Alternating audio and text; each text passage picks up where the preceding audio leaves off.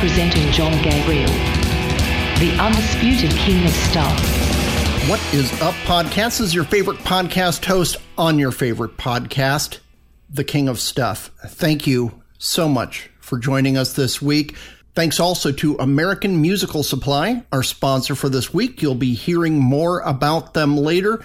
We're only about a month from the midterm elections, and uh, there's a lot of candidates who people are like, eh, I don't know if they're going to do it. Republicans didn't choose the right one, and uh, everything's tightening up now. Uh, we've seen that here in my own state of Arizona with Blake Masters. He is exciting a lot of, especially younger conservatives, Republicans, people who know what time it is as expected. That's tightening up. And somebody who's doing something to pitch in and help, Jessica Anderson. She's president of the Sentinel Action Fund and the executive director of Heritage Action for America. And her group just piled a, a bunch more money into the Arizona race here, helping Blake Masters. Um, he was down in the polls by quite a bit. Now he's within the margin of error. I think that will continue to tighten up, and hopefully he can uh, take over Mark Kelly very soon. But Jessica leads Heritage Action's 2 million grassroots activists and 20,000 sentinels to engage directly with their state and federal lawmakers, advocating for public policy solutions which put American families, businesses, and interests first. So she's going to be talking not only about the Arizona race, but we also get into what are the chances the GOP can take the Senate and make it go red. So we'll talk more about that. I will talk to you more on the other side, of course, about other news going on. And here's Jessica Anderson. Jessica, welcome to this fine podcast. How are you today? I'm great, John. Thanks so much for having me. Good deal. Well, you made this big announcement of um, contributing a million dollars through uh, the Sentinel Fund to uh, help out Blake Masters. Blake Masters, everybody knows, um, I'm getting peppered with questions nationally about this. He's running against incumbent Senator Mark Kelly, who's been in office a whopping two years and has basically just nodded at everything that Joe Biden has done, whether it's on the border, gas prices, you name it. Other than that, he's really been absent here from the local scene. He's never making statements. He's never really doing anything, just hiding from the voters. What do you see? Um, what do you see are, as the important issues concerning this race? Yeah, so John, it's it's it's really a shame that Senator Mark Kelly refuses to be on the ground and supporting the fine people of Arizona. He has rubber stamped the Biden administration and their agenda every step of the way.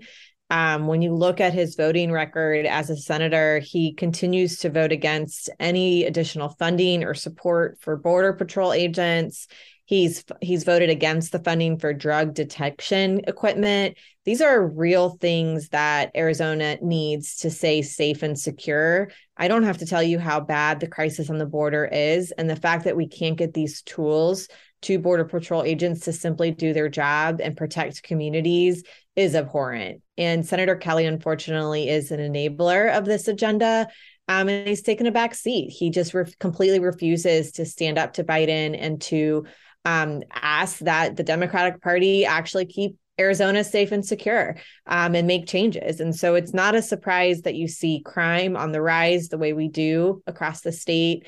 Um, and that's just one issue, right? And this is something that's certainly going to, I think, drive people to the polls. It's going to drive them to support Blake Masters because he's a turnaround candidate. He wants to put safety and security for our communities first and foremost. He wants to get the border under control. He wants to stop the flow of illegal immigration and illicit drugs that are killing our families and and and and frankly tearing our communities apart. Um, and that, like I said, that's just one issue. That's not even the issue of, inflation. John, you know this best. Phoenix has the highest uh, per capita inflation rate in the country. Right. And when you look at that, you just know that things have to change. They have to change. And so um, that's really why we were excited to support and fully endorse Blake Masters to take on um, Senator Mark Kelly in this Senate race. Not only is Arizona a majority maker, when you look at the states that are needed for conservatives to take back a majority in the Senate, Arizona is a huge part of that. It makes a it makes the majority possible. But the candidacy itself and everything that Blake stands for versus everything that Kelly stands for, we're on the side of supporting families, businesses, safety, cutting inflation, all of these things that are that are top of mind. Um, and that's why the Sentinel Action Fund came out with its endorsement. We've spent five million uh, in support of Blake Masters already. We're up on TV now with another million in spending, and we hope to announce even more soon, almost every day, because I think people are returning. Uh, people are coming back to this race. They're realizing how close it is, and they're realizing just how bad the situation in Arizona is, and that's why we need a turnaround. Yeah, and the polls um, locally, just Arizona State polls this year, especially, have been abysmal, just terrible. And not talking about who's up, who's down, but just very infrequent, poor methodology, very small yeah. sample sizes. Not, um, you know, sample sizes have almost all until very recently just been registered voters, or not even that, just Arizonans. Yeah, and um, and they're just like coming months apart. And these are the public polls. So I've always thought this would tighten up because uh, Mark Kelly was leading for quite a while. Now that Blake Masters' name recognition is coming up, I think that alone is helping.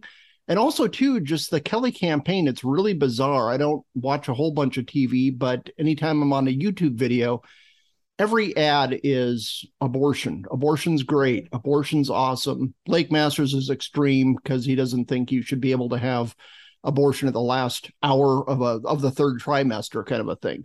So mm. it just seems really out of touch because when I chat with my friends, my neighbors, the things we're talking about it isn't politics. It's about gas prices. It's about grocery prices.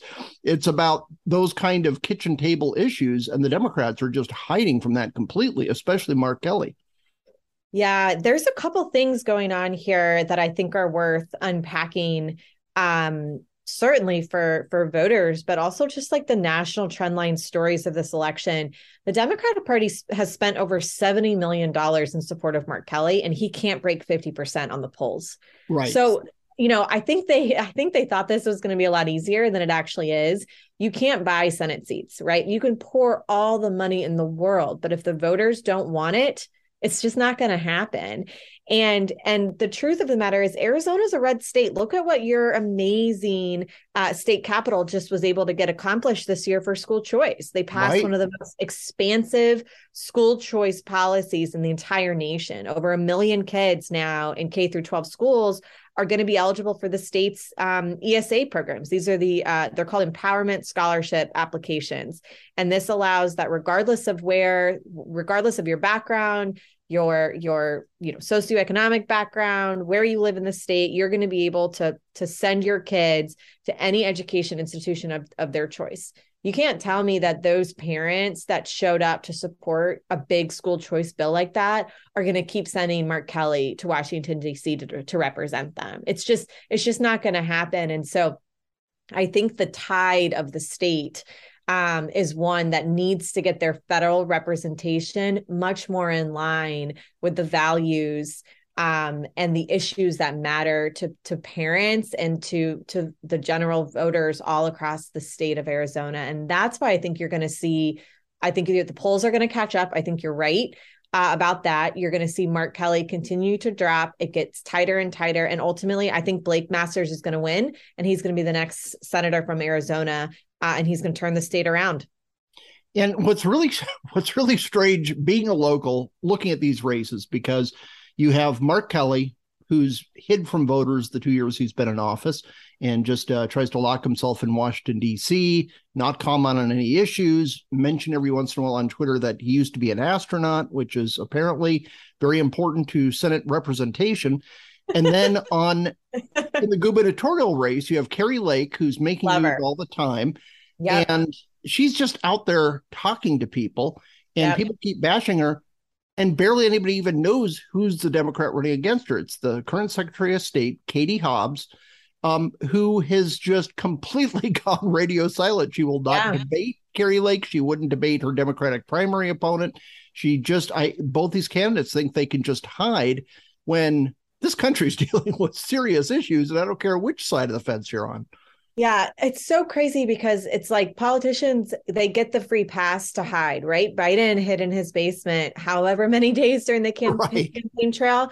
But like, look, the American people, we don't have the ability to hide. We can't hide from inflation or gas prices or our kids' schools or the border crisis. We're in the middle of it. We're dealing with it every single day.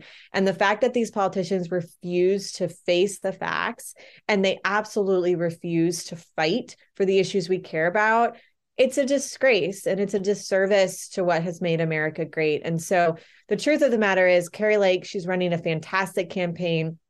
She's out with the people. She's talking to voters. She's in family rooms. She's in kitchen diners. I mean, she is doing exactly what she needs to do to say, let's continue to keep a, a conservative governor at the state capitol. And Blake Masters, I believe, will do the exact same thing to represent Arizonans so much better uh, than Mark Kelly has, which I don't even know what he's done that he can be proud of, right? I mean, I'm so glad he went to space. Thank you for your astronaut service. That's awesome. But what have you done for the state of Arizona? And the answer is nothing. Right, right. Absolutely nothing. And a lot of local people, I'm not the only one, but I was yeah. from the start, Kyrsten Sinema, uh, bulking on Build Back Better and things like that. Yeah, she what was a taking one for the team to attempt to help Mark Kelly, who was up for reelection this year. He would not comment on it. People kept asking about it. He wouldn't return reporters' phone calls. He was just hiding behind her uh, apron, just saying, "Please don't ask me any questions. Let her take the hit." Which is just really pathetic. You know, you're one of two representatives in Washington representing the whole state get out there and state your opinion and yeah. you know let people agree or disagree but he is just terrified to interact with any voters at all. I mean, he won't even come out and say where he is on school choice. You have this right. killer bill that just passes and he's completely silent.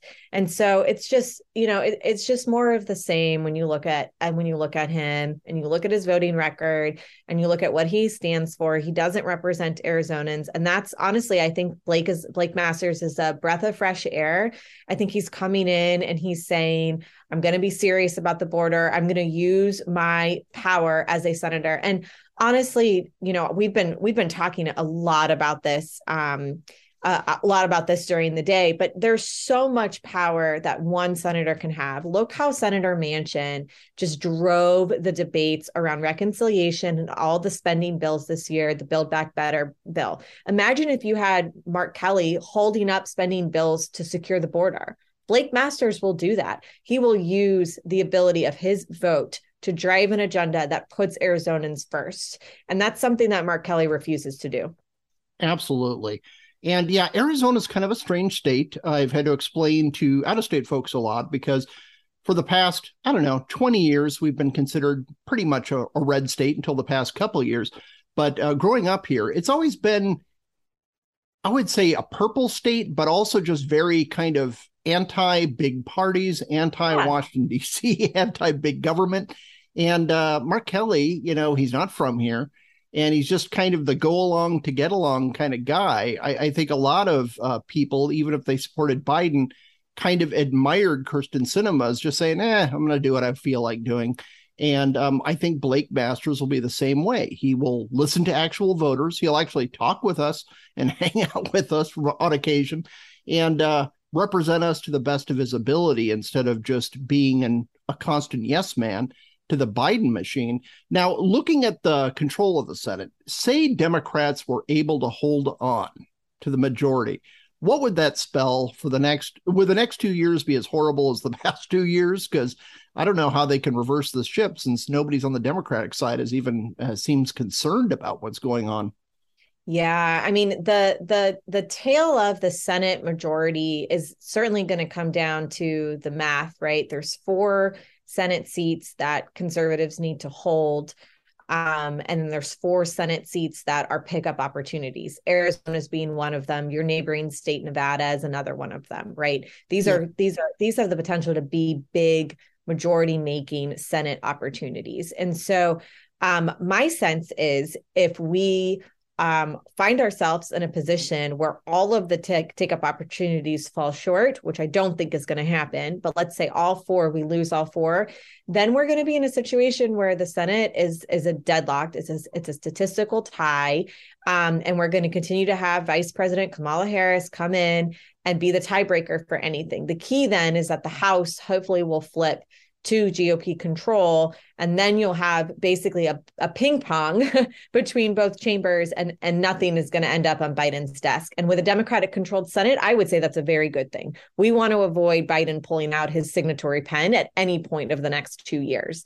Uh, that's what we want. We don't want to see Biden being able to sign any more um, painstaking or painful legislation like he has uh, with the Build Back Better plan from this last year. And so, um, I think, though, the story that I'm most interested in is one of the opposite, which is that we win all four of these take back opportunities. All four of these candidates, including Blake Masters, have a pathway to victory. They can win. Um, and there's a lot of really good reasons why we're going to see them win and see them turn things around for their respective states.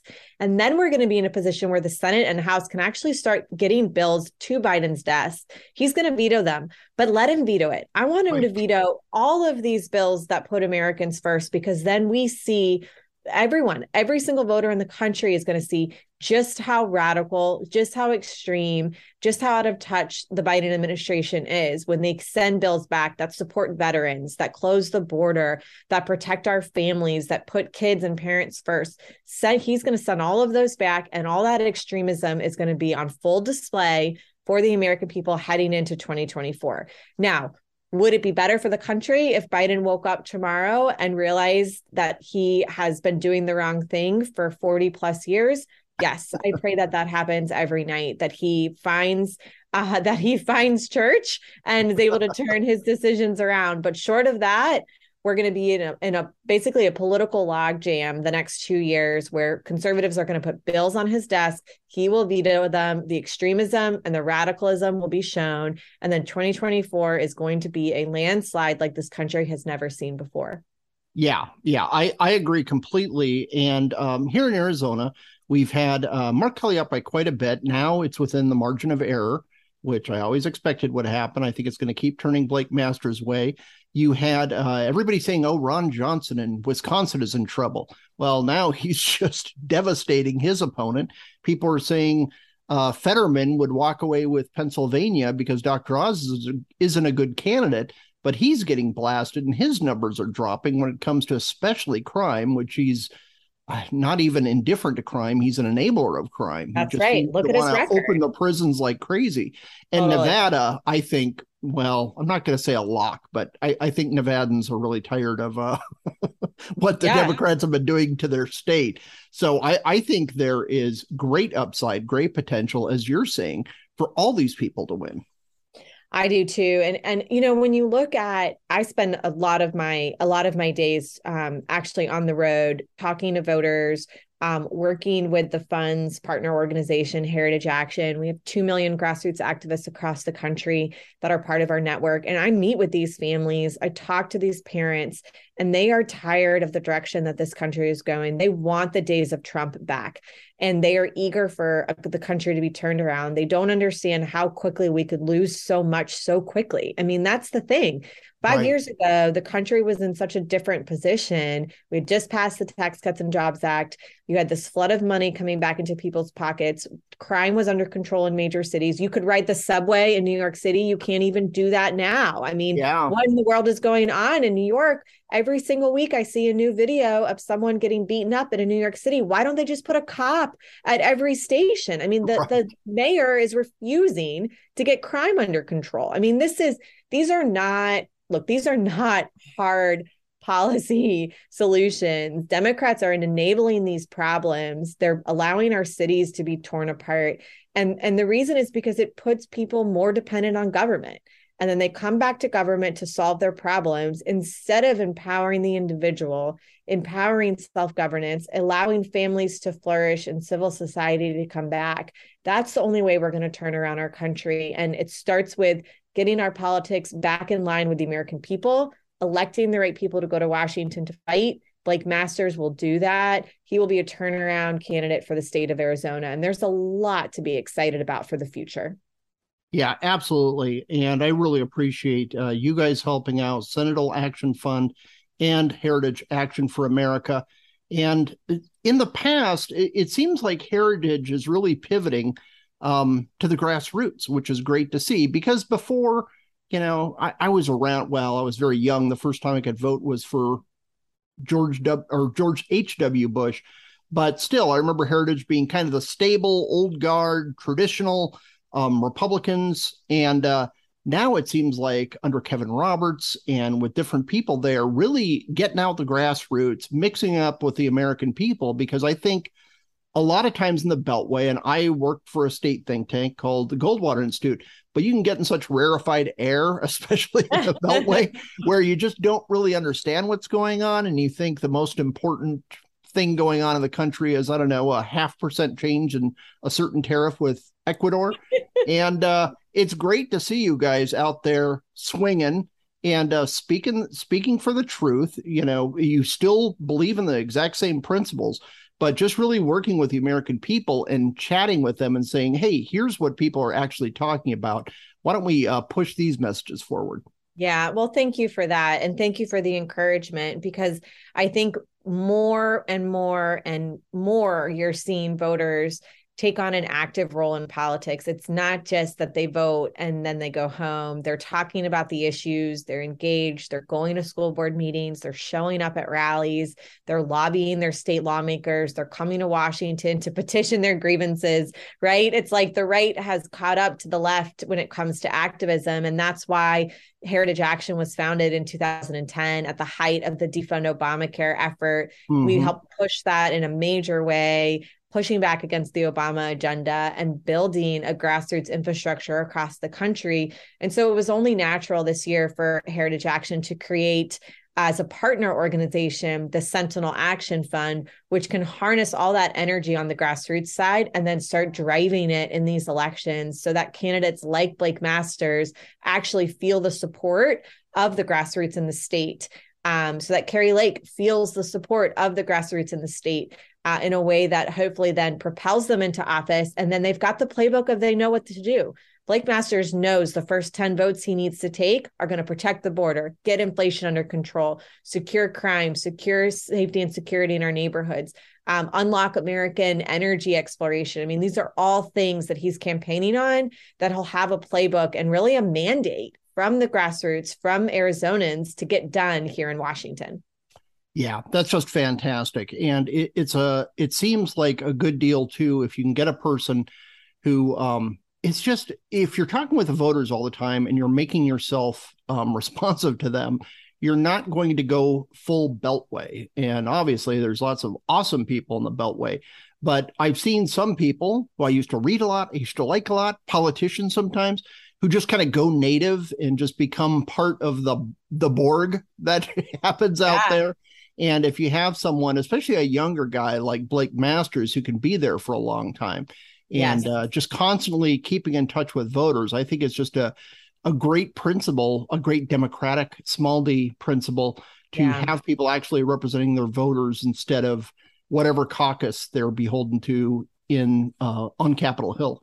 Yeah, and how great! Last point I'll make. Last, how great that both Blake Masters and Kari Lake are not lifelong politicians. I mean, right. just get an amen for that.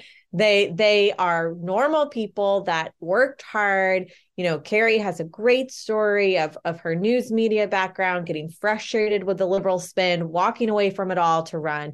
Blake Masters worked hard um, on the tech startup front, innovative, unlocking American innovation, leaves it all behind to run. I mean, these are the type of people that can serve well because they're not just chasing higher office, higher office, higher office. And so, can we just get a thank you for Arizona for putting forward two great candidates that are not lifelong politicians? That's awesome. Yeah, it is a breath of fresh air to be sure. Well, Jessica Anderson, where can we find out more information about you, about Sentinel Action Fund and Heritage Action for America? Awesome. Well, check us out online. Follow us on Twitter. All of our ads and and and all of our work supporting Blake Masters you can find at sentinelactionfund.com. And then if you want to join our grassroots network and get involved in our activism at the state or the federal level, check us out at heritageaction.com. And we'd love to be involved with everyone in the state. And thank you so much for having me, John, and for shedding light on this all too important race. Yeah, well, thank you for being on. Really appreciate it. And thank you for being involved too, talking about yeah. the kitchen table issues That's that right. are driving me and my family a little crazy now as we go shopping each week. That's right. That's all awesome. right. Thanks so much. Thank you. As you know, I'm a bit of a hipster, you can say, and I'm really into music. And growing up, for some reason, well, my dad played guitar, and then at least half of all my friends have always been musicians. So, especially when I got older, they would need new equipment or just wanted to drool over the latest guitar pedal or something.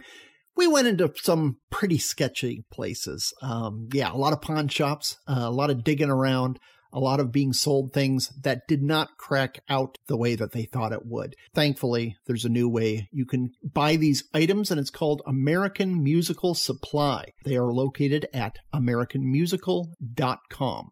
American Musical Supply stocks the latest and greatest gear from today's top brands, everything for a beginner to a seasoned professional.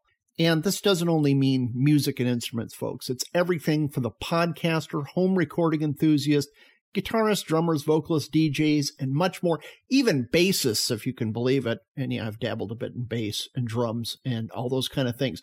American Musical Supply has the best payment plans. They approve more people and don't require you to open up a new credit card. You can just use one of your existing ones if you want. Payment plans vary between 4 and 18 months. You're pre approved on their 4 and 6 month payment plans with no credit check, which is really nice, especially because um, your equipment fails right when you need it, usually. Um, and that applies to musicians as well as podcasters like yourself. It's always five minutes before air, and you need help ASAP. An American Musical Supply has your back on that. They have four warehouses across the U.S., so that way they can provide fast and free shipping wherever you're located. They keep the best top gear in each warehouse and can get to most of the U.S. in one or two days. That is crucial, by the way. Uh, I'll often buy something offline and find out the company's based in Maine, and then I watch it slowly crawl across the country for 10 days straight, uh, checking out UPS tracking or something. Um, American Musical Supply also has 30 years, more than 30 years of award winning customer service. So, right now, go to AmericanMusical.com and use the King of Stuff promo code KING to receive $20 off your next purchase over 100 bucks. Once again, AmericanMusical.com Use our promo code KING to receive 20 bucks off your next purchase of over 100. Um, good luck limiting yourself to 100, by the way. Just cruise around the site, drool a little bit, just like I used to do with my little uh, musician buddies when I was in college and uh, tragically up to the present day. Thanks very much to American Musical Supply for sponsoring the King of Stuff podcast. Check them out, people. Yeah, I think I mentioned it in the podcast, and I've heard this from people in other states as well. The Democrats' only message is basically, we like abortion. It's neat. That's like all they're talking about. It's just crazy to me. Um, I can understand some people being motivated by that, um, but probably about 50% on each side. Pro life people are pretty serious about the issue. And uh, I don't know if they think that will carry the day, saying how much they like abortion when every time you go to the grocery store it costs a bit more and gas prices are once again rising, which Biden, of course, doesn't take credit for.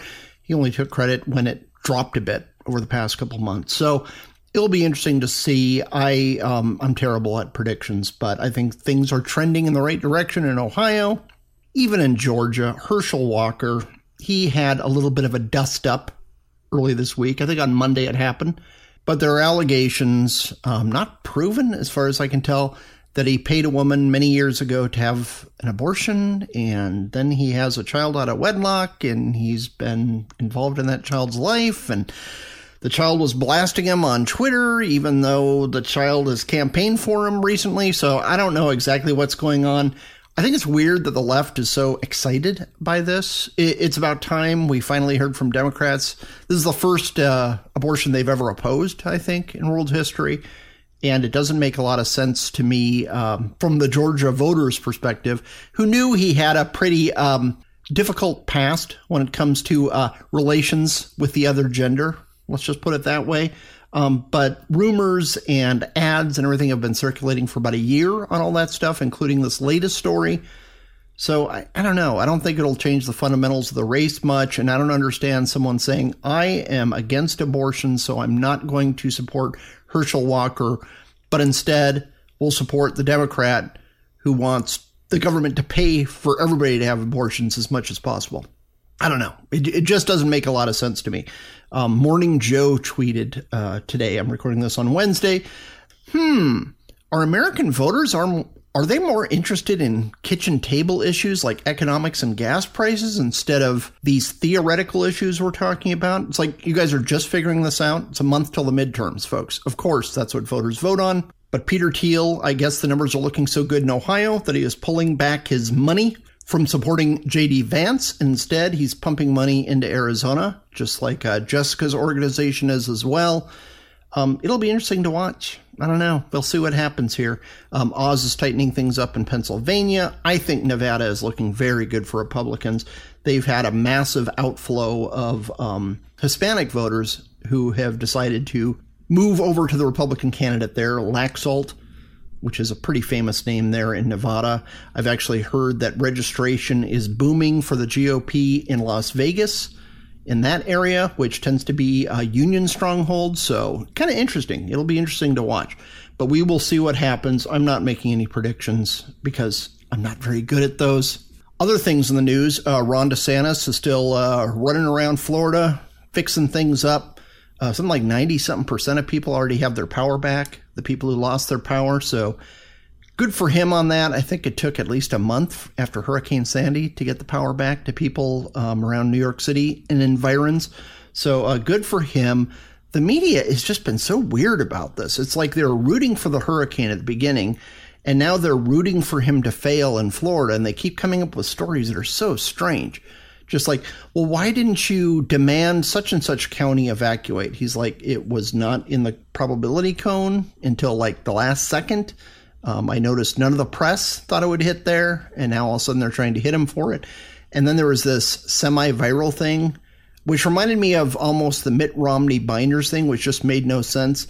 In this one, he was wearing these big boots that were white, and that was bad. I, I don't know. They are really grasping at straws, but uh, to his credit, Joe Biden and Jill went down to Florida finally, visiting there. They visited Puerto Rico a little while ago where Joe said he was basically raised in the Puerto Rican community. The massive uh, Latin quarter of Scranton, PA, I presume. But he said Ron DeSantis is doing a great job. He then blamed everything on global warming, but still, you know, it's good to see him work together on this stuff. This is this is where politics can uh, be set aside a little bit and competence needs to rise to the fore. And basically, all the national government can do in these situations is declaring emergency, helping out financially if needed, you know, clearing any hurdles uh, that uh, DC might come up with. So, um, Ron DeSantis has passed this with flying colors. I think everybody pretty much expected him to pass with flying colors because this is what he does. He's just a competent guy. He's not as much as he makes news, he's not a showboat. I saw him speak once when I was in Orlando, and it's just factual. It's just like, here is information, here's the problems, here's what I've done to fix them, here's what I'm going to do in the future. It was just, it was just competence, and it was very uh, refreshing to see that instead of all the drama you see in politics these days. Biden's visit to Florida might have gone well. Um, his visit a couple months back to Saudi Arabia did not go well. He had the fist bump, which sent liberals into a tizzy. He fist bumped the Saudi leader and said, please, please, please, pump more oil. Uh, OPEC just uh, mentioned today. Apparently, there's a lot of arm twisting of all the various partners that make up OPEC. Biden administration has just been pushing it as much as they complain about climate change. They want a lot of oil as long as it's not drilled here. It must be imported halfway around the world. Then they're in favor of it. Oil here? No, can't use that that's off limits. But um, after this huge diplomatic behind the scenes push, and some of it in public, OPEC decided, you know what, we're going to shut down um, a lot of our uh, oil exports. Um, instead of increasing the pumping that we're doing, we're going to cut it by 3 million barrels. So, um, egg on his face on this one. He has not made many friends among uh, various Middle Eastern countries, especially as he has relentlessly courted Iran, who all, most of these OPEC countries oppose. Not very bright. I, I, really don't know what he's thinking. He should have been thinking that maybe the midterms are coming up and uh, I should tack with the winds a little bit. Nope, he didn't want to do that. I think once again, and I might have mentioned this on here before, article I wrote for the local paper, the Arizona Republic here. Um, what we're seeing in, with all of his gaffes, seeing he grew up in the Puerto Rican community, looking around for that poor representative who died a month earlier, looking around for her at a public event. I for a while I was thinking, you know what? Who's running the show here? After about six months in, I'm like, oh, I don't think anybody's running the show. Now I've settled on just a new paradigm to view this through. We're not dealing with a Biden presidency, we're dealing with a Biden regency. And a little history lesson. I also noticed everything I write has these major historical digressions, so forgive me, but I'm kind of a history nerd about this stuff. But back in the oldie days, medieval times, think they had something called the Regency. So there was a succession crisis for the King of England, and they would put a seven year old boy on the throne. They would say, oh, well, it's not a problem because all of these advisors that we've gathered up here, they're going to be running things. It's like we are the Regency. We're actually going to be doing the day to day stuff. And once he becomes an adult, then he will take over.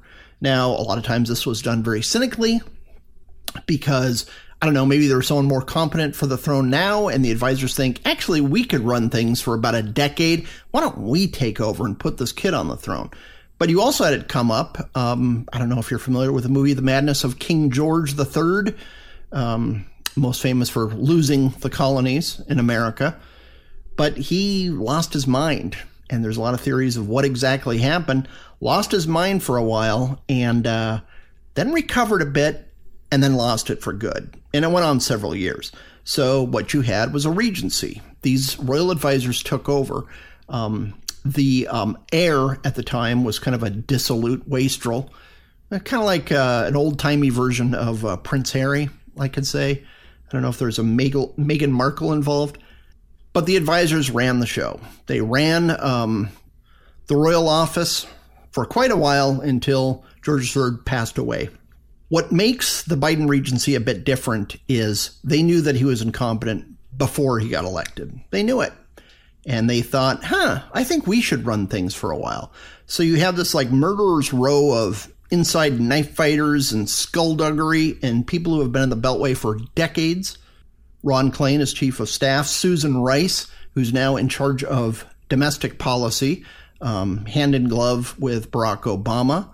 Anita Dunn, who's just one of the creepiest individuals I've ever known, just all sorts of these people. They're the ones running the show, and they don't all agree. They're all trying to get their own things done. And that's why you have bizarre situations where they're trying to push this Iran nuclear deal. At the same time, they're trying to win over anti Iranian countries to pump oil. And they're condemning the Iranian government for attacking female protesters who are protesting the hijab mandate. So if you wonder why everything's going to hell, um, basically it's rule by committee. Everything's being decided kind of by a committee. Everybody's doing kind of their own things. There's all these rumors about will he or won't he? Will Biden run again in 2024? Um, again, I'm not good at predictions, but I don't see how he does. He's claiming that he will, but we're seeing him dissolve in front of our eyes here. And uh, I, I, don't say this with any uh, joy you know, people will laugh about his latest thing, but it's pretty scary when they're talking about the threat of nuclear war with Putin. And we got a dude who can't string a sentence together. When the chips are down, uh, who's going to be there taking not only the 3 a.m. phone call, but the 3 p.m. phone call? Is it going to be him? Is it going to be one of his advisors? Are they going to bicker over what action to take? It's just very odd. But having had a family experience with things like dementia and Alzheimer's, this does not improve. This does not get better. He's not a year from now, ooh, look how energetic and sharp he is again. It's a decline and it will continue declining. That's why he never should have been nominated nor elected president. Um, and he, I really don't see how he could run for reelection. Um, and there's no one on the bench who's strong enough to unite the party. And that's why Biden got pushed into that role. Look, we smart people, we'll be running things behind the scenes. He will be the cipher who everybody can kind of sort of tolerate. Kamala Harris, no one likes her, in the party or out of the party. She should be the heir apparent. Um, and maybe it'll help if she takes over before Joe Biden's first term is over with. Um, maybe that'll put her in a stronger position to actually stay in that office.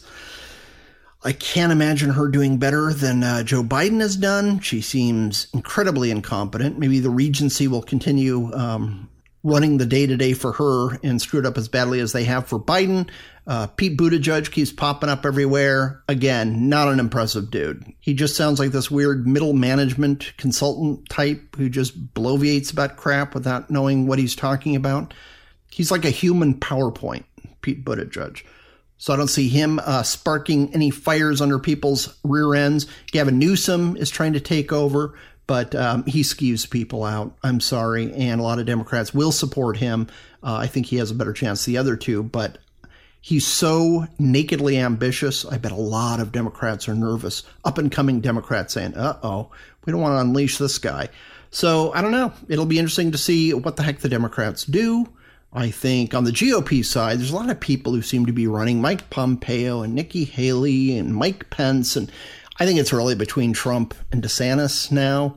Um, I definitely would lean towards DeSantis because I'd like a president who's uh, not 300 years old and someone without all the drawbacks, all the annoyance that Trump seems to spark in many people.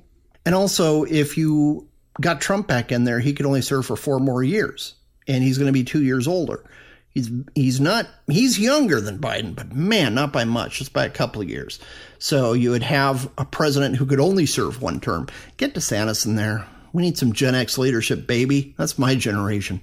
Um, boomers got to uh, hand over the keys at some point already, and I think a lot of people in America, uh, regardless of party, are thinking that. It's like, why are our leaders all like 80 years old? Joe Biden Nancy Pelosi, Chuck Schumer, Mitch McConnell. It's like all of them are so old, and we need a little bit of diversity here. Um, you can have one old person running the show. Everybody else, let's uh, get a little young blood in there. Uh, we got a lot of serious stuff going on. Uh, this shouldn't just be the farewell tour, like the Rolling Stones going out when they're all like 80 years old, doing their last tour, and then a year later they do another last tour to get the maximum dough out of it. Um, need some need some young band members to step up to the fore. Now, the all important song of the week. This comes from a frequent guest, Kurt Schlichter, um, famed author of many uh, fiction and nonfiction books as well. But uh, he passed something off to me. We have the same love of kind of this 80s post punk vibe, and I loved it. It's this black, shady, blurry image of a goth on a surfboard, and it's called Surf Goth. But the guy who uh, does it, the musician, he's just this basement musician from Australia, Melbourne, I think. Desmond Doom is his name, and the song is called I Hope I Never See Your Face Again. So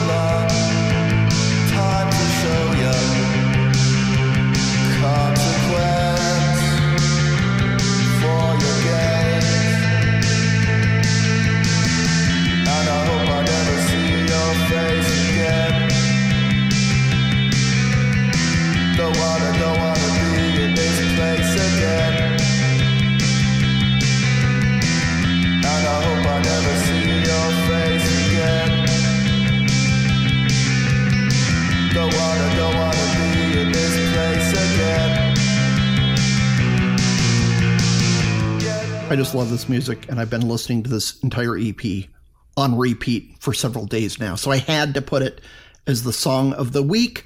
Thanks again to Jessica Anderson for being on the show. Thanks again to American Musical Supply. Check them out. And thanks to you for listening. Please remember to subscribe, rate, review. That helps the podcast grow and grow and grow. And we'll talk to you next week.